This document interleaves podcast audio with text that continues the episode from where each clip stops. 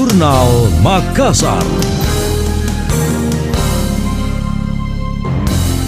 Saya Emil Faris dalam Jurnal Makassar. Legislator DPRD mendesak pemerintah Kota Makassar menyelesaikan persoalan insentif detektor yang hingga kini belum dibayarkan. Rai Suryadi Arsyad menilai masalah itu bisa menimbulkan polemik, terlebih melibatkan banyak orang hingga puluhan ribu. Politisi Partai Demokrat itu menganggap pemerintah tidak kompeten dalam mencanangkan program. Masalah itu terjadi karena buruknya manajemen dan kurang matangnya perencanaan. Dia menyebut kondisi itu banyak ditemukan pada program lainnya di pemerintahan. Terpisah Wali Kota Dani Pomanto mengatakan tim detektor belum menerima honor lantaran menemui sejumlah kendala seperti rekening penerima yang bermasalah. Masalah terjadi karena data yang belum lengkap. Selain itu, masa kerja yang belum sampai sebulan. Sistem pencairan honor langsung ke rekening yang bersangkutan. Kemarin detektor belum dibayar kan belum satu bulan dia bekerja tahu ah. Terus kita akan kita akan nano, kita akan eh, bayarkan kan sudah satu bulan hari. Nah kendalanya adalah di data banknya kan ini langsung ditransfer.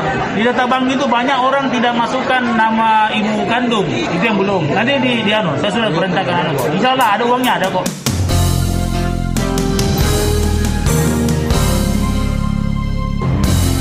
Tim detektor sebelumnya mengeluhkan honor yang belum juga cair karena merasa kewajibannya telah dilakukan. Seperti yang diungkap salah satu relawan yang tidak ingin disebutkan namanya.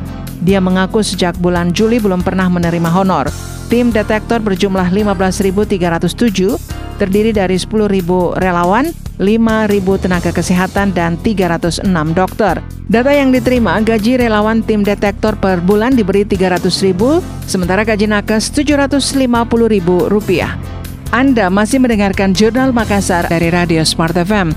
Gedung bioskop di pusat perbelanjaan kembali beroperasi seperti yang terpantau di XX1 Mall Ratu Indah Makassar. Calon penonton wajib melakukan scan barcode lebih dulu melalui aplikasi Peduli Lindungi. Hal ini untuk memastikan sudah disuntik vaksin COVID-19. Terlihat sejumlah pengunjung yang masuk melalui pintu utama. Tenant Relation Section Head Mall Ratu Indah Ina Sakinah Rusta mengatakan kepadatan penonton mulai terjadi sejak pertengahan September lalu, tepatnya saat pemerintah mengumumkan bioskop dibuka kembali.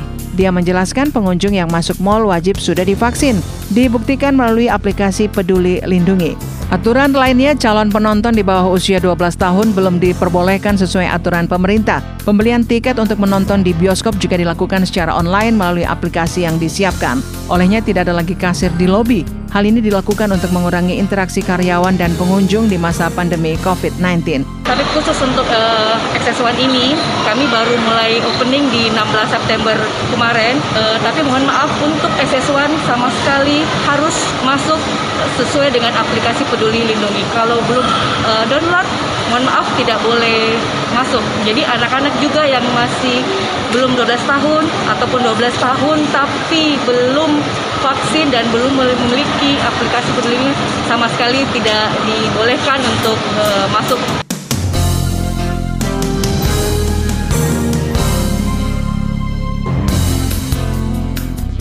Ia mengaku ada puluhan pengunjung setiap harinya sejak bioskop kembali dibuka.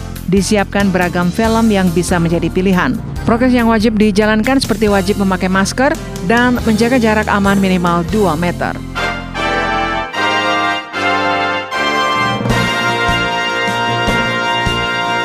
Demikian tadi, Jurnal Makassar.